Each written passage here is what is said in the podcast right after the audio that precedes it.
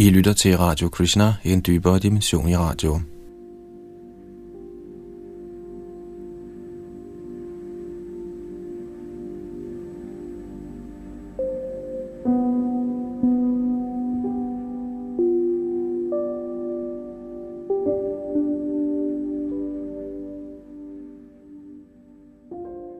Sidste gang i vores gennemgang i Srimad Bhagavatam nåede vi halvvejs igennem med kommentaren til tekst nummer 2 i 10. bogs 87. 20. kapitel, der hedder De lemliggjorte Vedas bønner, som er et kapitel, der svarer på Pariksit Maharajas spørgsmål om, hvorvidt det er muligt for de vediske tekster at beskrive den absolute sandhed med almindelige ord, eftersom den absolute sandhed ikke er materiel og dårligt kan beskrives med materielle ord, og det her kapitel svarer på det spørgsmål.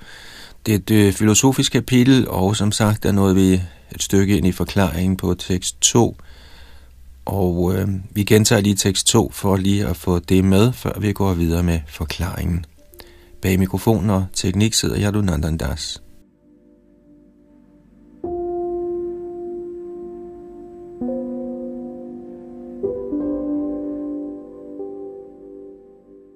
Tekst 2.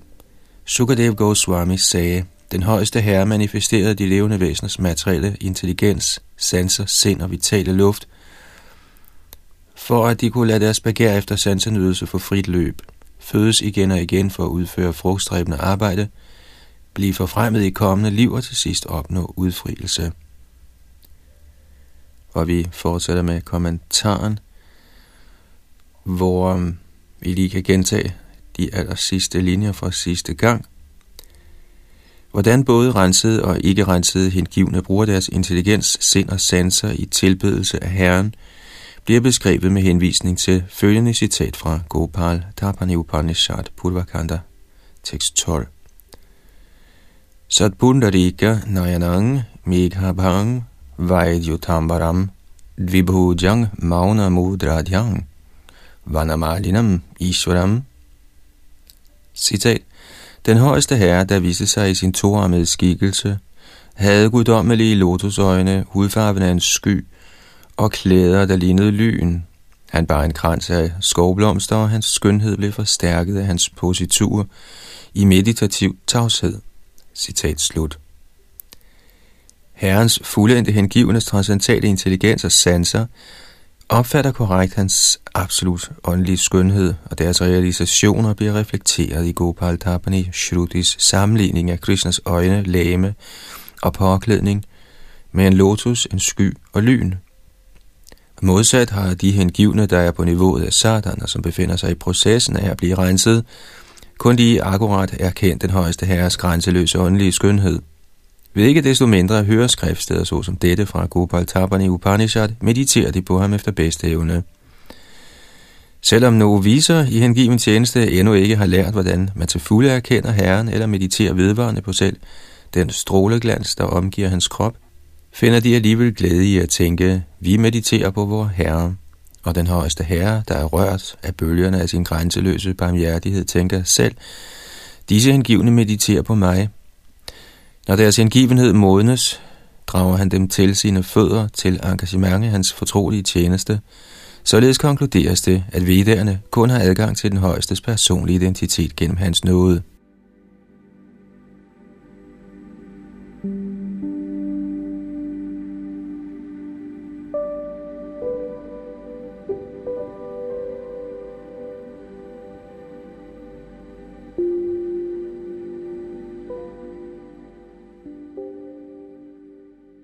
Tekst 3. De, som kom før selv vore foregængere fra gammel tid, mediterede på denne samme fortrolige kundskab om den absolute sandhed. Ja, enhver, der med tro koncentrerer sig om denne kundskab, vil komme fri af materielle tilknytninger og nå livets endelige mål. Kommentar. Denne fortrolige kundskab om den absolute sandhed må ikke betvivles, siden den er blevet overleveret gennem autoriserede rækker af lærte vismænd i umindelige tider. Den, som dyrker videnskaben om den højeste med ærefrygt og undgår afledninger i form af resultatorienterede ritualer og mental grubleri, vil lære at opgive de falske betegnelser i form af den materielle krop og det verdslige samfund, og således vil han blive egnet til fuldendelse. Efter Sridharviswana Chakravartis mening kan de to første vers i dette kapitel betragtes som en Upanishad om emnet Brahman. Sukadev Goswami frelægger sig her forfatterskabet med den begrundelse, at denne Upanishad blev talt tidligere af Narada Muni, som selv hørte den fra Sanaka Kumara.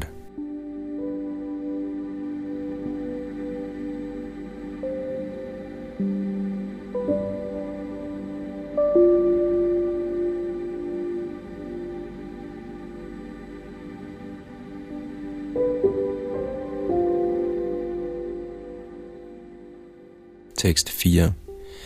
I den forbindelse vil jeg fortælle dig en historie om den højeste herre Narayan. Den handler om en samtale, der engang fandt sted mellem Shri Narayan Rishi og Narada Muni. Og en kort kommentar. Herren Narayan er forbundet med denne fortælling på to måder, dels som dens taler og dels som det emne, den beskriver.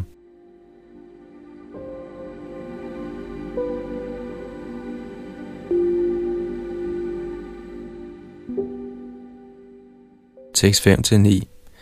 En gang på sine rejser omkring universets forskellige planeter, tog herrens elskede hengivne Narada hen for at besøge den oprindelige vismand Narayan i hans ashram. Helt fra begyndelsen af Brahmas dag har herren Narayana Rishi underkastet sig streng askese i dette Bharats land, mens han på perfekt vis har udført religiøse pligter og eksemplificeret åndelig kundskab og selvkontrol. Alt sammen til gavn for mennesker, både i denne verden og den næste. Der opsøgte Narada herren Narayana Rishi, der sad midt blandt vismænd fra landsbyen Kalapa. Da han havde bøjet sig ned for herren, Odu Kuruernes helt, stillede Narada ham netop det samme spørgsmål, som du har stillet mig. Mens vismændene lyttede, fortalte Narayana Rishi Narada om en ældgammel diskussion angående den absolute sandhed, der fandt sted blandt beboerne på Janaloka. Guddoms person sagde, O søn af selvfødte Brahma, en gang for længe siden på Janaloka udførte oplyste vismænd et stort offer til den absolute sandhed ved at fremsige transcendentale lyde. Vismændene, der alle var Brahmas mentale sønner, levede alle i fuldendt cølibat. Kommentar. Srila Shridhar Swami forklarer, at ordet sadram her henviser til et vedisk offer, i hvilket alle deltagere er lige kvalificerede til at fungere som præster. I det pågældende tilfælde kunne hver af vismændene på Janaloka tale lige godt om emnet Brahman.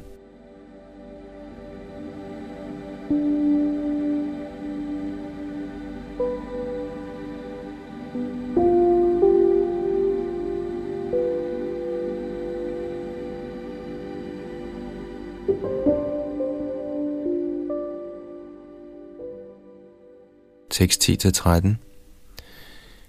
På det tidspunkt var du tilfældigvis på besøg hos herren på Śvetadvīpa, den højeste herre, i hvem vedderne lægger sig til at hvile, under perioden af kosmisk udslettelse. En livlig diskussion opstod blandt Janalokas vismænd om den absolute sandhedsnatur. Ja, faktisk opstod netop samme spørgsmål dengang, som det du nu stiller mig. Selvom disse vismænd alle var lige kvalificerede, hvad angik vediske studier og selvtugt, og selvom de så ens på venner, fjender og neutrale, valgte de en blandt sig til at være taler, og resten blev ivrige lyttere. Shri Sanandana svarede, efter at den højeste herre trak det univers tilbage, som han tidligere havde skabt, lagde han sig i nogen tid, som om han sov, og alle hans energier lå uvirksomme inden i ham. Da tiden for den næste skabelse kom, vækkede de legemliggjorte vedder ham ved at synge hans pris, ligesom poeter, der tjener kongen og opsøger ham ved daggry og vækker ham ved at deklamere hans heltedåd. Kommentar. Ved tiden for skabelsen af vedderne den første udstråling fra Mahavishnus åndedræt, og i legemliggjorte skikkelser tjener de ham ved at vække ham fra hans mystiske søvn. Denne udtalelse fra Sanandana lader forstå, at Sanak og de andre vismænd havde stillet ham samme spørgsmål, som Narada havde stillet Narayan Rishi, og Maharaj Pariksit havde stillet Sukadev Goswami. Sanandana fører spørgsmålet tilbage til eksemplet med de lemliggjorte Vedaer selv i deres henvendelse til Mahavishnu. Selvom Vedaerne var klar over, at den alvidende herre ikke har nødig at blive informeret om sine herligheder, benyttede de entusiastisk lejligheden til at lovprise ham.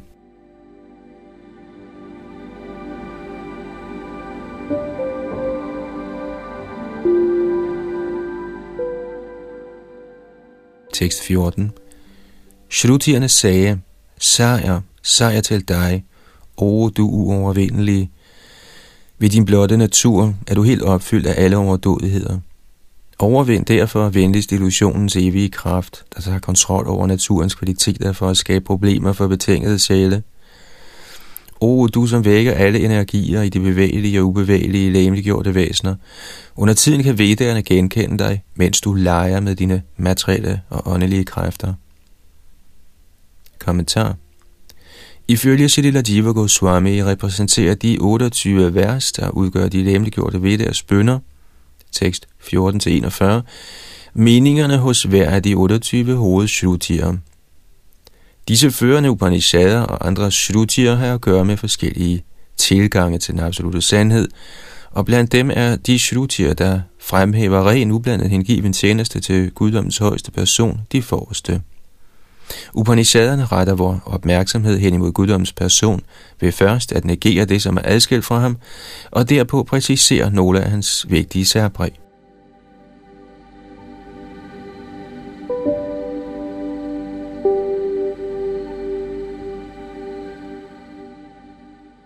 Sridhar Vishnu Cakravarti tolker de første ord i denne bøn, Jai Jai, til at betyde: vær venlig og åbenbar din overfortræffelighed. Ordet Jai bliver gentaget enten på grund af ærefrygt eller glæde. Hvordan skal jeg åbenbare min fortræffelighed, kunne herren spørge. Shrutierne svarer ved at bede ham om noget, der ødelægge uvidenhed i alle levende væsener og tiltrække dem til hans lotusfødder.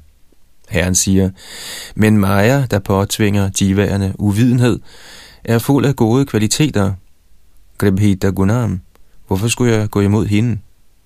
Ja, svarer vedderne, men hun har antaget naturens tre kvaliteter for at vildlede de betingede sjæle og få dem til fejlagtigt at identificere sig med deres materielle legemer. Hendes kvaliteter af godhed, videnskab og uvidenhed er desuden besmittet. Dosha Gribhita, fordi du ikke er manifesteret i deres nærvær.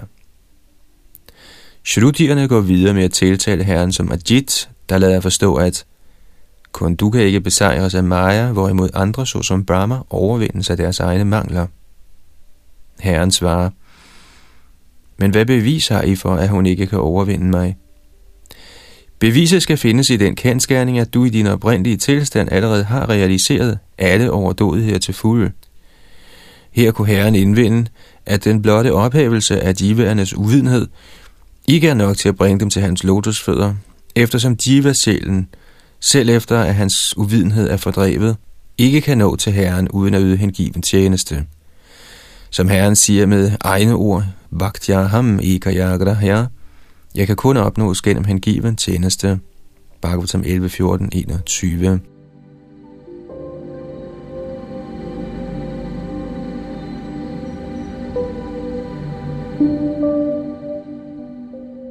På denne indvending svarer shrutierne: min herre, o du, som kan vække alle energier.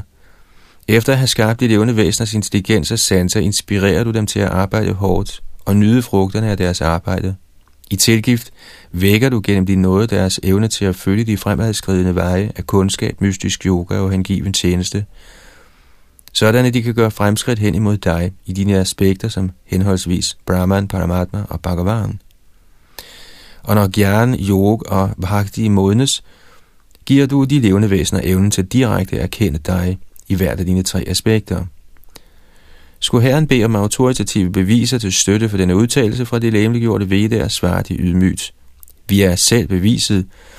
Ved visse lejligheder, såsom nu, tiden for skabelsen, omgås du din ydre kraft, Maya, hvorimod du altid er til stede med din indre kraft. Det er på tidspunktet som det nuværende, hvor din aktivitet er udvendigt manifesteret, at vi, vedderne, kan genkende dig i din leg.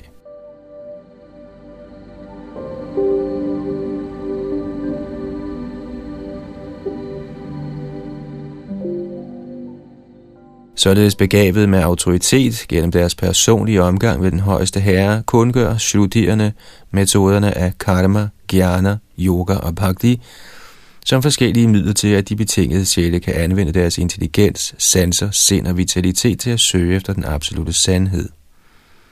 Mange steder lovpriser vedderne den højeste transcendentale personlige kvaliteter. Følgende vers står at finde i Shvetashvatar Upanishad 6.11, Gopala Tapaniya Upanishad Uttarakhanda 97 og Brahma Upanishad 4.1. Eko deva sarvabhuteshu gudha sarvavyapi sarvabhutantaratmana karmadyaksha sarvabhutadhivasaha Shakshi Chita Kivalo Nirgunascha. Citat. Den ene højeste herre lever skjult inde i alle skabte ting. Han gennemtrænger hele materien og bor inde i hjerterne på alle levende væsener. Som den iboende oversjæl fører han opsyn med deres materielle handlinger. Således, mens han selv ingen materielle kvaliteter har, er han det unikke vidne og den unikke giver af bevidsthed. Citat slut. Den højeste herres personlige kvaliteter bliver yderligere beskrevet i de følgende citater fra Upanishaderne. Yasarvagya sasarvavidyasya jnana mayang tapaha. Han som er alvidende, fra hvem kraften til al kundskab kommer, han er den viseste af alle. Fra Mundaka Upanishad 1.1.9. Sarvasyavasi sarvasyeshanam. Han er herren og herskeren over alle. Brihadaranyaka Upanishad 4.4.22 og Ja pritivyang tishtan pritivya antaroyang pritivina veda. Han som bor inde i hjertet og gennemtrænger det, som jorden ikke kender. Brihadaranyaka Upanishad 3.7.3.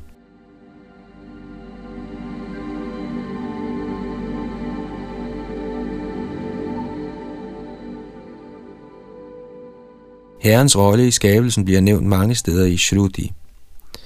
I Brihadaranyaka Upanishad 1.2.4 står der, So kam yatabahusham. Han ønskede, jeg vil blive til mange. Her forudsætter udtrykket So kam yatam, eller han ønskede, at Herrens personlighed er evig, for selv før skabelsen havde den absolute sandhed ønsker, og ønsker er en egenskab, der kun kan tilskrives personer. I Aitareya Upanishad 3.11 står der ligeledes Saikshata Tatejo Shrijata. Han så, og hans kraft udsendte skabelsen. Her henviser ordet Tateja til herrens delvise ekspansion Mahavishnu, der kaster sit blik på Maya og således manifesterer den materielle skabelse. Eller også kan Tateja henvise til herrens upersonlige Brahman-aspekt, hans kraft er algennemtrængende evig eksistens, som beskrevet i Shri Brahma Samhita 5.40. Yasya prabha prabhavato jagadanda koti kotishvasesha vasudhadi vibhuti bhinnam tad brahma nishkalam anantam ashesha bhutam govindam adi purushang tamahang bhajami. Citat. Jeg tilbyder Govinda, den oprindelige herre, der er begavet med stor magt. Den skinnende stråleglans fra hans transcendentale skikkelse er den upersonlige Brahman, som er absolut, komplet og uendelig, og som udviser mangfoldigheden af utallige planeter med deres forskellige rigdomme i millioner og atter millioner af universer. Citat slut. I sin opsummering af dette vers beder Sridhar Swami Jaya Jaya Jita Jahyaga Jangama Vritim Majam Upanitam Rishagunam Nahi bhavantam riti prabhavantyami nigama gita gunaranavathatava. Citat. Al er til dig, o du uovervindelige. Overvind venligst påvirkningen af din evige Maya, der tiltrækker alle bevægelige og ubevægelige væsener, og som hersker over illusionens fremtrædelsesformer. Uden din påvirkning vil alle disse vediske mantraer vær uden kraft til at synge om dig som de transcendentale kvaliteters ocean. Citat slut.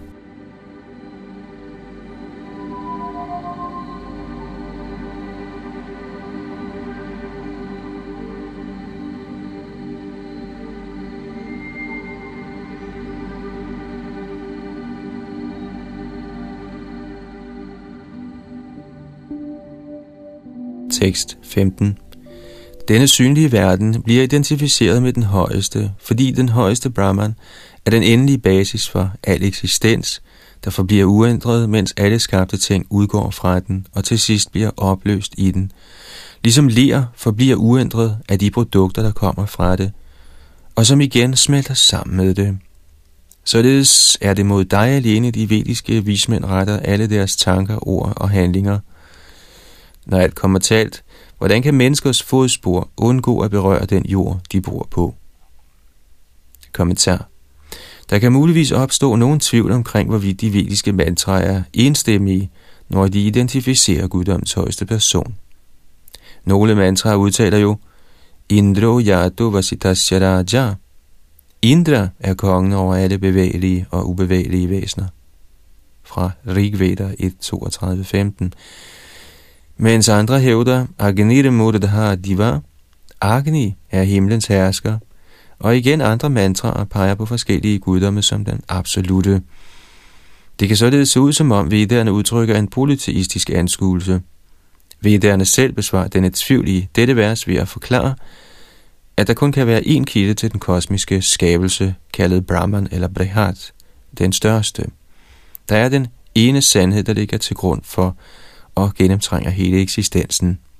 Ingen begrænset guddom, såsom Indra eller Agni, kan udfylde denne unikke rolle. Ej heller ville Shrutierne være uvidende nok til at postulere en sådan idé.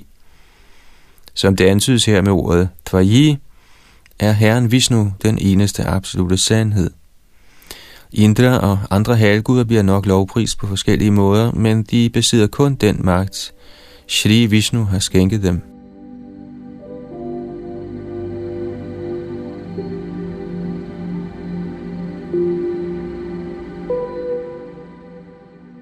De vediske vismænd forstår, at hele denne verden, herunder Indra, Agni og alt andet, der kan omfattes med øjnene, ørerne og andre sanser, er identisk med den ene højeste sandhed, guddommens person, der kaldes Brihad, den største, fordi han er Avashesh, den endelige substans, der bliver tilbage.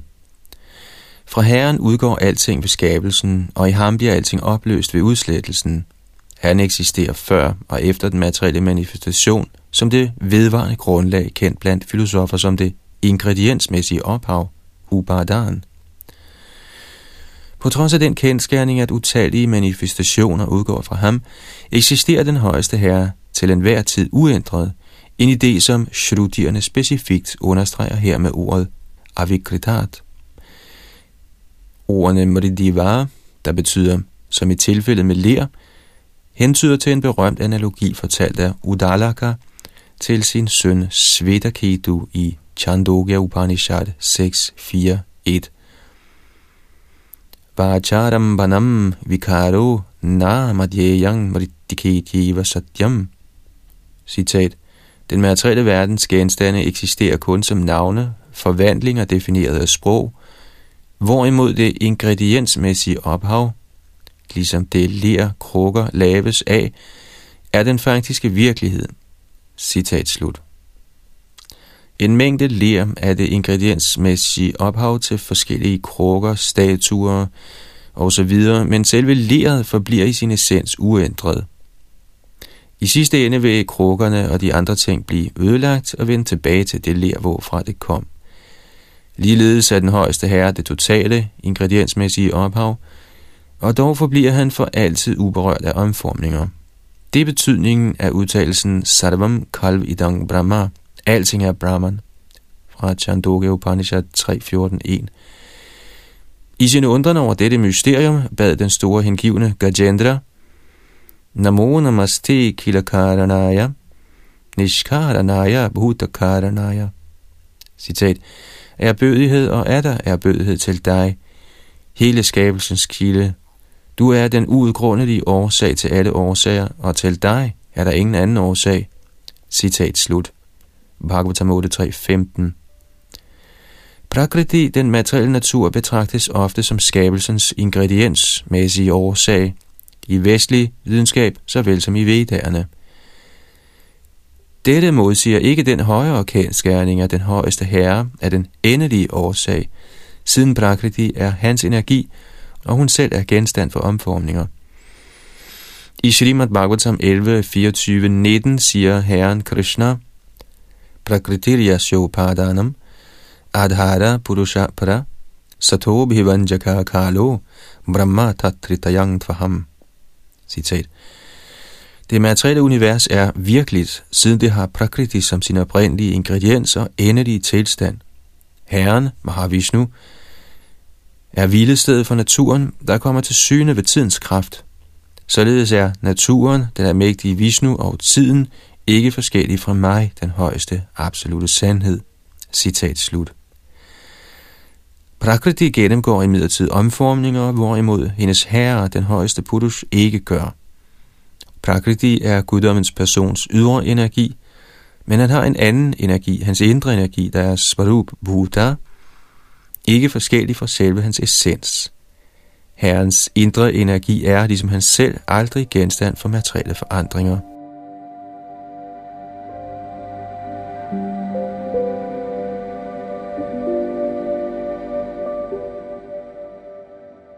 Derfor er opmærksomheden i vedernes mantraer, til lige med de rishier, der har modtaget disse mantraer i meditation og overleveret dem til gavn for menneskeheden, primært rettet mod guddommens person. De vediske vismænd retter aktiviteten af deres sind og ord, det vil sige den indre, såvel som den bogstavelige betydning, abhidhavritti, af deres ytringer primært mod ham, og kun sekundært mod prakritis adskilte omformninger, såsom indra og andre halvguder. Ligesom et menneskes fodspor ikke kan undgå at berøre jordens overflade, hvad enten de sættes på ler, sten eller fliser, sætter vedderne, hvad end de måtte diskutere inden for området af materielle frembringelser, dette i forbindelse med den absolute sandhed. Verdslig litteratur beskriver afgrænsede fænomener og bortser fra sine emners forhold til den totale virkelighed, men vedderne fæstner altid deres perfekte syn på den højeste. Som Chandogya Upanishad forsikrer i sine udtalelser, Maridike Jeva Satyam og Sarvam Kalv Idang Brahma, bliver virkeligheden korrekt forstået, når alting ses som værende afhængigt af Brahman, den absolute, for sin eksistens. Kun Brahman er virkelig, ikke fordi intet vi ser i denne verden er virkeligt, men fordi Brahman er den absolute endelige årsag til alting. Således er ordet satyam, som det bliver brugt i udtrykket mridikejeva satyam, i en anden sammenhæng blevet defineret som ingrediensmæssig årsag, er ingen ringere autoritet end Krishna selv. Yadupadaya purvastu bhavo vikudute param adiranto yadayasya tat satyam abidhiyate. Citat. En fysisk genstand, der selv er skabt af en grundlæggende ingrediens, skaber en anden fysisk genstand gennem omformning. På den måde bliver en skabt ting årsag til og grundlag for en anden skabt ting. En bestemt ting kan kaldes virkelig i den forstand, at den besidder den grundlæggende natur af en anden ting, der udgør dens årsag og oprindelige tilstand. Citat slut. Srimad Bhagavatam 11, 24, 18.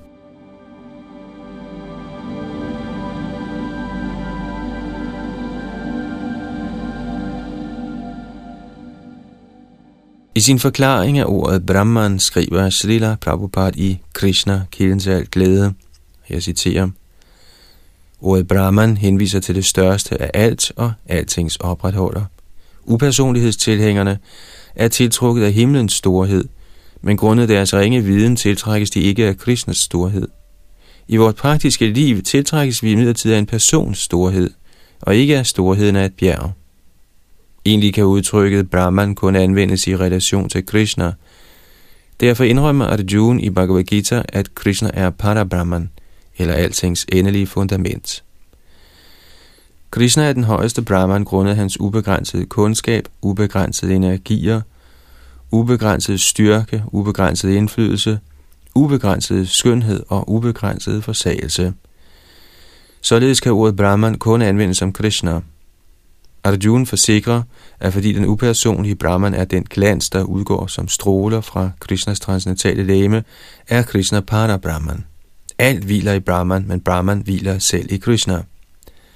Derfor er Krishna den ultimative Brahman eller Parabrahman. De materielle elementer accepteres som Krishnas lavere energier, da den kosmiske manifestation, der finder sted ved deres samspil, hviler i Krishna og efter opløsningen træder de igen ind i Krishnas krop, som hans subtile energi. Krishna er derfor årsagen til både manifestation og opløsning. Citat slut.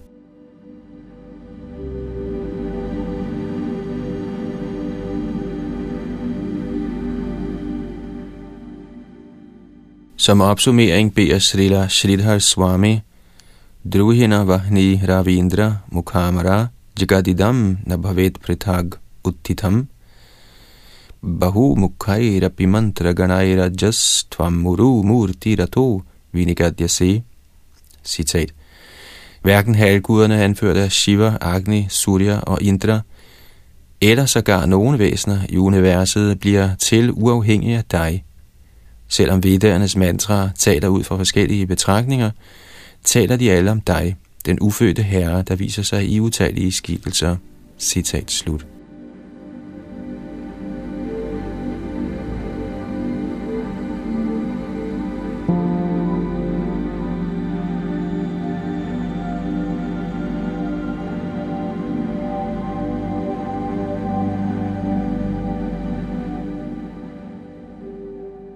Tekst 16. Derfor, o mester over de tre verdener, kommer de vise af med al sorg ved at dykke dybt ned i det nektarsøde hav af emner om dig, der skyller al universets besmittelse væk. Hvad kan man da ikke sige om dem, der ved åndelig styrke har befriet deres sind for uvaner og frigjort sig selv for tiden, og derved er i stand til at tilbede dit sande væsen, o du almægtige, hvor de finder uafbrudt lyksalighed. Kommentar. Srila Jiva Goswami nævner, at de shrutier, hvis fremstilling af den højeste sandhed kunne virke upersonlige, tydeliggjorde deres hensigt i forrige vers. Nu er det i det pågældende vers de shrutiers tur, hvis fokus udelukkende er på guddoms ophøjede person og hans transcendentale tidsfordriv til at lovprise ham. Eftersom alle vedaer bekendtgør guddoms højeste persons overhøjhed som årsag til alle årsager, burde skarpsindige personer beskæftige sig med tilbedelse af ham. Ved at dykke ned i oceanet af hans herligheder bidrager intelligente hengivne til at forjage alle sjæles ulykke og lette deres brændende tilknytning til materialistisk liv. Disse fremadskridende hengivne opgiver gradvist al materiel tilknytning og mister enhver interesse, de måtte have haft i karmaens, jnanaens og yogaens besværlige askeser. Over disse hengivne står surierne, kunstkenderne af åndelig sandhed, der er det nektar og søde ocean af den højeste herres herligheder ved til fulde at fordybe sig i det. Disse modne hengivne af den højeste herre opnår ufattelig perfektion. Herren, der gengælder deres oprigtige bestræbelser, sætter dem i stand til at erkende ham i hans personlige skikkelse. Ved deres henrygte i hukommelse af herrens fortrolige tidsfordriv og følge, bliver de automatisk fri for de sidste subtile spor af mental forurening og for følsomhed over for sygdommens og dødens kvaler.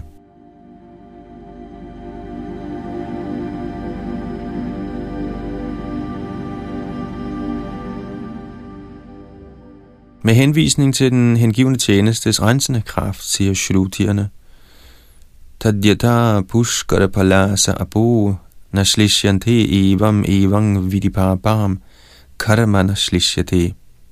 Citat. Ligesom vand ikke klæber sig til et lotusblad, klæber syndige handlinger sig ikke til en, som kender sandheden på denne måde. Citat slut.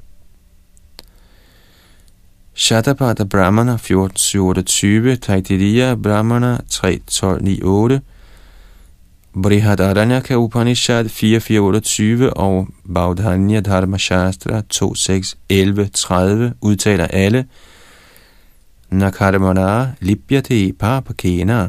Citat. Således undgår man at blive besmittet af syndige handlinger. Citat slut.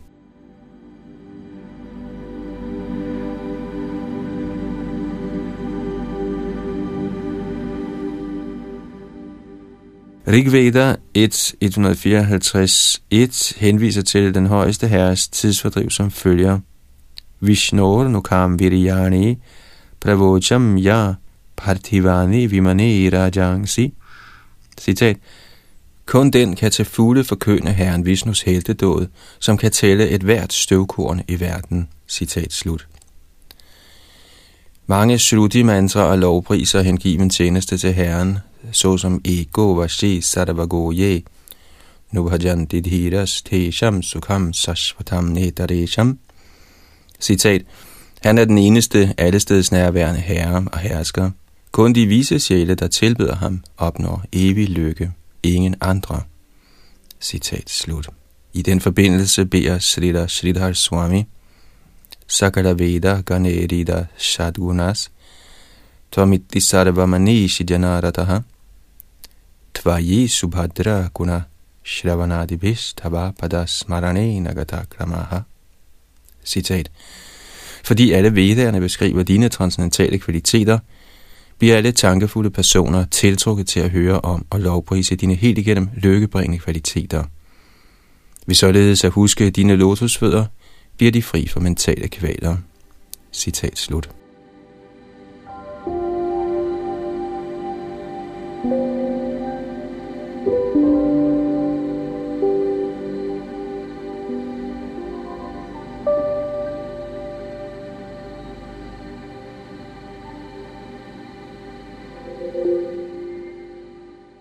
Tekst 17.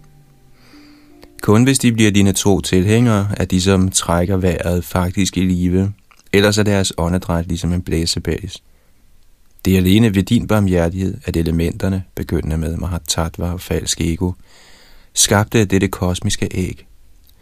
Blandt de manifestationer, der kendes som Annamaya osv., er du den endelige, der træder ind bag de materielle tildækninger sammen med det levende væsen og antager de samme skikkelser, som han gør. Adskilt fra de grove og fine materielle manifestationer er du virkeligheden, der ligger til grund for dem alle. Kommentar: Livet er uden mening for den, som forbliver uvidende om sin bedste ven og velynder, og således forsømmer at tilbede ham. Sådan en persons åndedræt er ikke andet end åndedrættet fra smedens blæsebælge. Menneskelivets skabe udgør en heldig mulighed for den betingede sjæl.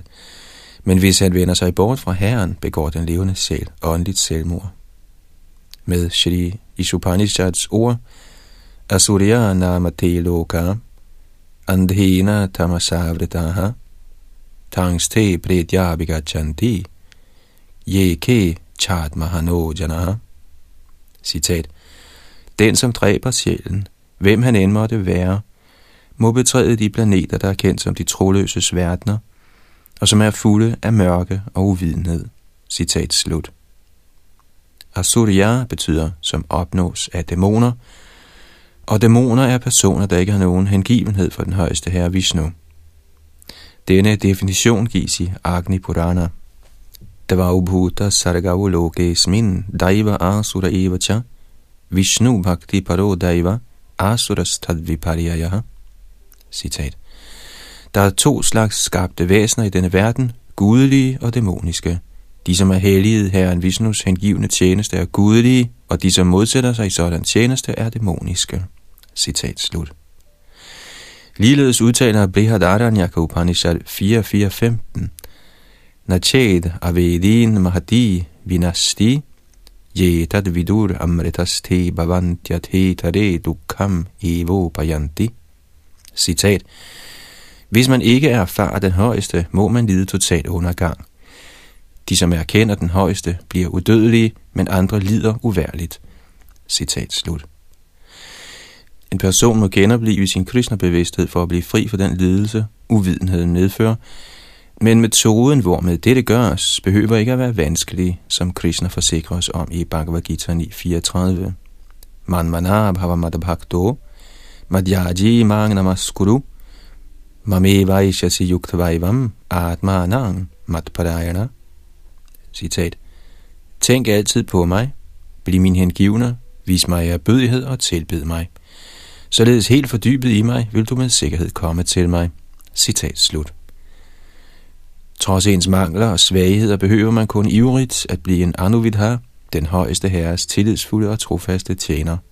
Katha Upanishad 2.2.13 bekendtgør: Nityo nityanang chetanas chetananang ego bahunang yo vidatharti karman tang pitagang ye nupashyanti dhiras teshang shanti shasvati netaresham.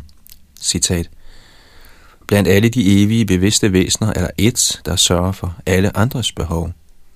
De vise sjæle, der tilbeder ham i hans bolig, opnår evig fred. Andre gør ikke. Citat slut.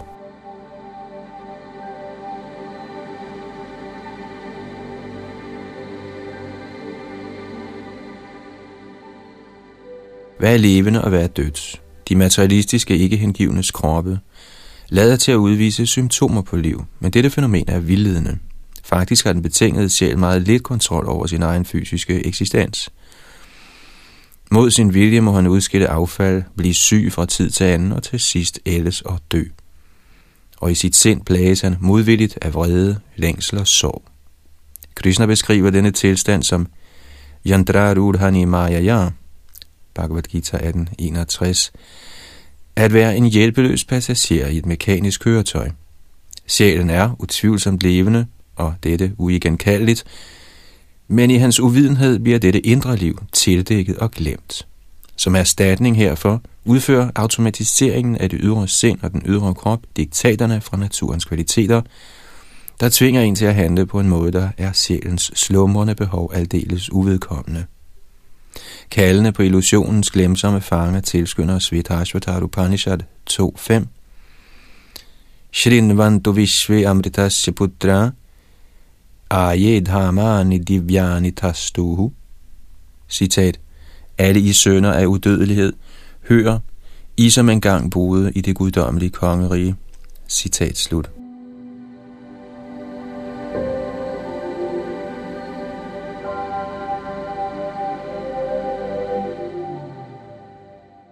Så på den ene side er det, der normalt betragtes som levende, det fysiske legeme, i grunden en død maskine, der styres af naturens fremtrædelsesformer. Og på den anden side er det, som materialister nedladende betragter som uvirksomt stof beregnet på udnyttelse, i sin ukendte essens forbundet til en levende intelligens, der er hans egen langt overlegen. Den vediske civilisation anerkender intelligensen bag naturen som tilhørende halvguder, der præsiderer over de forskellige elementer, og som i sidste ende tilhørende den højeste herre selv. Materien kan trods alt ikke handle sammenhængende uden impuls og styring fra en levende kraft. Som Krishna udtaler i Bhagavad Gita 9.10, Mayadhyakshena Prakriti Suyate Sacharacharam Hetunanena Kaunteya Jagadviparivartate. Citat. Denne materielle natur, der er en af mine energier, arbejder under min kontrol, o søn af Kundi, og den frembringer alle bevægelige og ubevægelige væsener. Under dens styring bliver denne manifestation skabt og udslettet igen og igen. Citat slut. Ved skabelsens begyndelse kastede herren Mahavishnu sit blik på den slumrende materielle natur, Prakriti. Således vækket begyndte den subtile Prakriti at udfolde sig til mere konkrete former. Først Mahat, så falsk ego i forening med hver af Prakritis tre fremtrædelsesformer, og så gradvist de forskellige materielle elementer, herunder intelligens, sind, sanserne og de fem fysiske elementer med deres præsiderende halvguder. Men selv efter at de var blevet separat manifesteret, kunne guddommerne med ansvar for de forskellige elementer ikke arbejde sammen for at frembringe den synlige verden, før Vishnu ved sin særlige nåde endnu en gang greb ind. Dette bliver beskrevet i Srimad Bhagavatams 3. bog, 3, 5, 38 og 39. Ede deva kala Vishnu kala mayang salinginaha nanatvat sva kriyaneshaha prochu pranjalayo vibhum deva uchu nanamate deva padara vindang prapannatabdo pashamata patram yanamura kita yatayon jasoro sangsara dukkang bahirutkšipanti. Citat. De fysiske elementers styrende guddomme er Herren Vishnus bemyndigede ekspansioner. De legemliggøres af den evige tid under den ydre energi, og de er hans integrerende dele. Fordi de var betroet de kosmiske pligters forskellige funktioner og var ude af stand til at gennemføre dem, opsendte de fortryllende bønner til Herren. Halvguderne sagde, O Herre, dine lotusfødder er som en parasol for den betingede sjæl, der beskytter dem fra alle den materielle tilværelses kvaler. Alle vismændene under det ly forjager alle fysiske plager. Derfor viser vi dine lotusfødder vor erbødighed. Citat slut.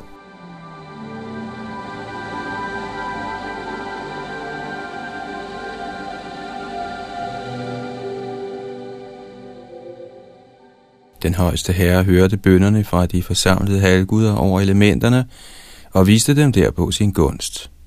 Og så får vi et citat fra Bhagavatams 3. bog, kapitel 6, tekst 1 og 3. Herren hørte således om stilstanden i universets fremadskridende skabelsesforløb grundet manglende forbindelse mellem hans energier, såsom Mahatattva. Den kraftfulde højeste herre trådte da ind i alle de 23 elementer på samme tid, sammen med gudinden Kali, hans ydre energi, der alene fusionerer alle de forskellige elementer. Så da guddommens person ved sin energi trådte ind i elementerne, blev alle de levende væsener oplivet til at handle på forskellige måder, ligesom man giver sig til at arbejde, når man vågner efter at have sovet. Citat slut.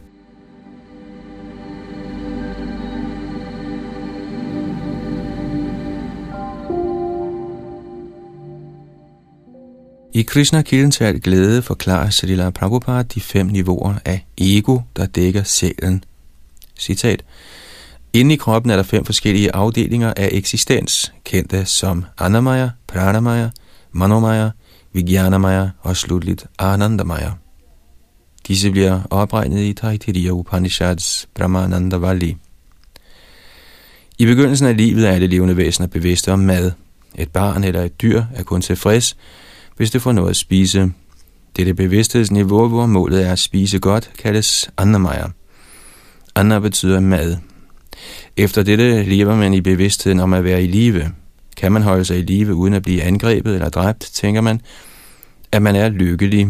Dette niveau kaldes Pranamaya eller bevidstheden om ens eksistens. Efter dette niveau, når man befinder sig på det mentale plan, kaldes bevidstheden Manomaya. Den materielle civilisation befinder sig primært på disse 3 stadier, Annamaya, Pranamaya og Manomaya. Det primære anliggende blandt civiliserede mennesker er økonomisk udvikling, det næste er forsvar imod udslettelse, og den næste bevidsthed er mental spekulation, den filosofiske tilgang til livets værdier.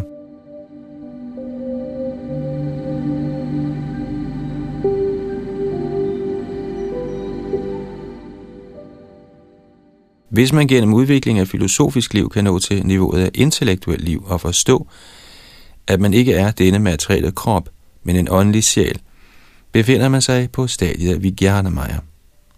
Gennem udvikling af åndeligt liv kommer man derefter til en forståelse af den højeste herre eller højeste sjæl. Når man udvikler sit forhold til ham og yder hengiven tjeneste, kaldes det niveau Krishna-bevidsthed, stadiet af Anandamaya. Anandamaya er det lyksalige liv i kundskab og evighed, som der står i Vedanta Sutra, Anandamayobhyasat. Den højeste Brahman og den underordnede Brahman, eller guddoms højeste person og de levende væsener, er begge naturligt glædesfyldte. Så længe de levende væsener befinder sig på de 4 lavere stadier, Annamaya, Pranamaya, Manomaya og Vijnanamaya, betragtes de som værende i den materielle livstilstand, men så snart man når til stadiet Anandamaya, bliver man en befriet sjæl. Dette niveau af Anandamaya bliver i Bhagavad Gita beskrevet som Brahmabhuta-stadiet. Der siges det, at man på niveauet af Brahmabhut er fri for uro og længsel. Dette stadium begynder, når man bliver ens indstillet over for alle levende væsener, og dette udvikler sig til niveauet af Krishna-bevidsthed, på hvilket man længes efter at yde guddommens højeste person tjeneste. Denne længsel efter fremskridt i hengiven tjeneste er ikke det samme som at længes efter tilfredsstillelse af sanserne i den materielle tilværelse.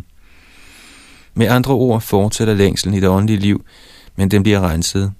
Når vores sanser er renset, bliver de fri fra alle materielle stadier, nemlig Annamaya, Pranamaya, Manomaya og Vijnanamaya, og de bliver situeret på det højeste niveau, Anandamaya, eller lyksaligt liv i Krishna-bevidsthed.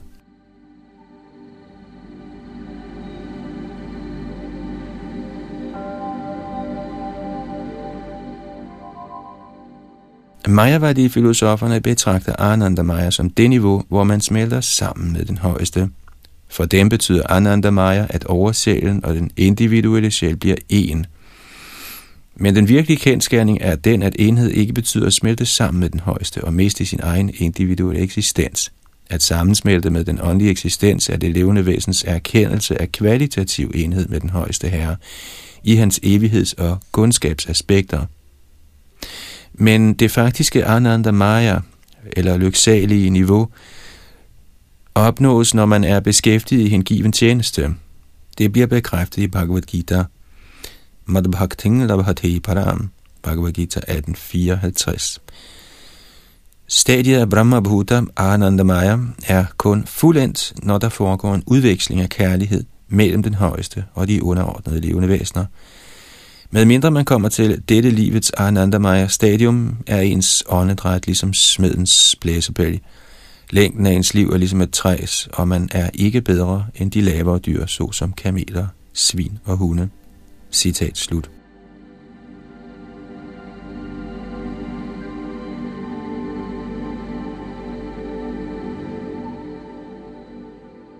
Når han ledsager jivaen inden for Mayas tildækninger, er Paramatma ikke bundet af karmiske indviklinger, ligesom jivaen er. Snarere er den højeste sjæls forbindelse til disse tildækninger, ligesom den tilsyneladende forbindelse mellem månen og et træs grene, som den kan ses igen. Oversjælen er Sadasata Padam, altid transcendental til de fine og grove manifestationer af Anamaya osv., selvom han træder ind i dem som det godkendende vidne til alle handlinger. Som deres endelige årsag er oversjælen i en forstand identisk med skabelsens syndige frembringelser, men i sin oprindelige identitet Svarup forbliver han adskilt. I denne anden forstand er han kun Anandamaya, den sidste af de 5 kosaer. Derfor tiltaler Shrutierne ham her som Avashesham, den tilbageværende essens. Dette bliver også udtrykt i Taittiriya Upanishads tekst 2.7 Raso Vaisaha. I sin personlige essens nyder den højeste herre Rasa udvekslingen af den hengivne tjenestes stemninger, og uløseligt forbundet med samspillet af rasaer er deltagelsen af realiserede jivaer. Rasovaisa, rasamhevanang labdvanandi bhavati. Citat, han er legemliggørelsen af rasa, og den jiva, der erkender denne rasa, bliver til fulde ekstatisk. Citat slut. Eller med ordene af de legemliggjorte vedaer, der opsender bønner i dette vers, er oversjælen Ritam, hvilket Srila Vishwanath Cakravarti tolker som her betydende er kendt af store vismænd.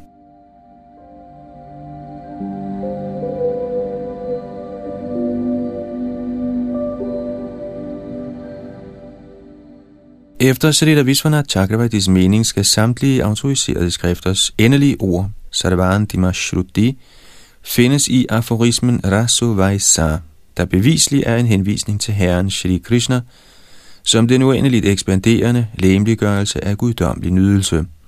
Sarva Brihadaranyaka. Gopala Tapaniya Shruti Uttarakhanda 96 udtaler Yo sao jagrat svapna susuptim atitya turyati tu Gopala. Citat. Herren Krishna, kohyrden, transcenderer ikke kun de materielle bevidsthedsniveauer, nemlig vågen tilstand, drøm og dyb søvn, men også det fjerde niveau af ren åndelig bevidsthed. Citat slut. Anandamaya, oversjælen, er helt enkelt et aspekt af den oprindelige herre Govinda, som han selv siger, Vishtavyang idang kritsnam ekang senast hito jagat. Med et enkelt fragment af mig selv gennemtrænger og understøtter jeg hele dette univers. Bhagavad Gita 10.42.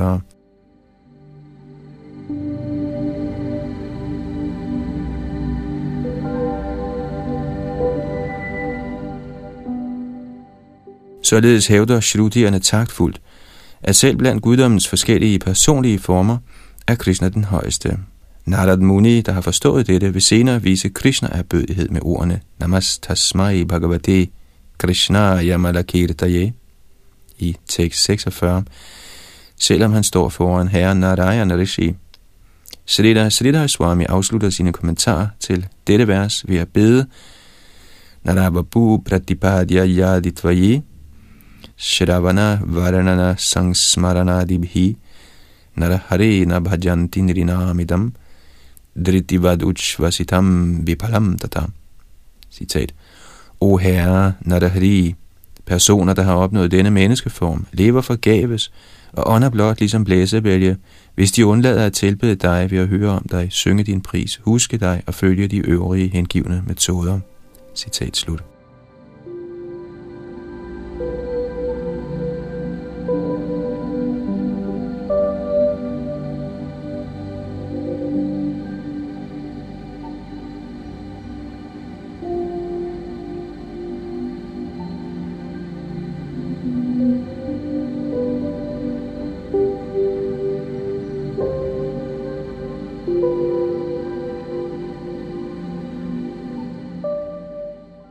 Desværre løber vi tør for tid, selvom vi er i gang med dette utroligt spændende kapitel, de legemliggjorte Vedas bønner. Næste gang fortsætter vi, hvor vi slap, og det er ved tekst nummer 18 i kapitel 87. Det var Jadunandandas bag mikrofon og teknik.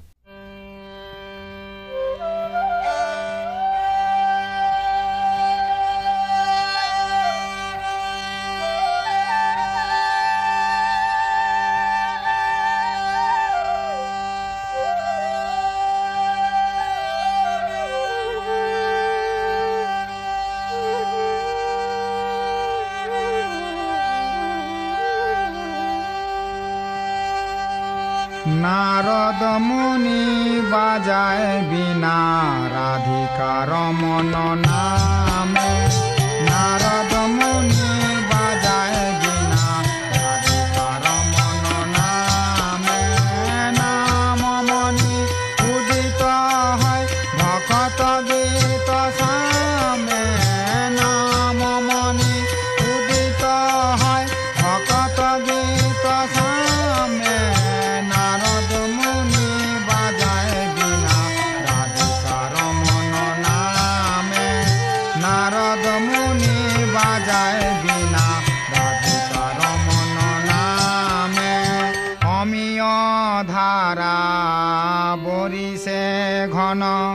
শ্রবণ যুগলে গিয়া ভকত জন সঘনে নাচে ভরিয়া আপন হিয়া, নারদ মুনি বাজায় বীণা রাধিকা রমণ নামে, নারদ মুনি বাজায় বীণা রাধিকা রমণ নামে, মাধুরীপুর আসব পশি মাতায় জগত জনে, কেহবা কাঁদে কেহবা নাচে কেহ মাতে মনে মনে, নারদ মুনি বাজায় বীণা রাধিকা রমণ নামে, নারদ মুনি বাজায় বীণা রাধিকা রমণ নামে, পঞ্চবদন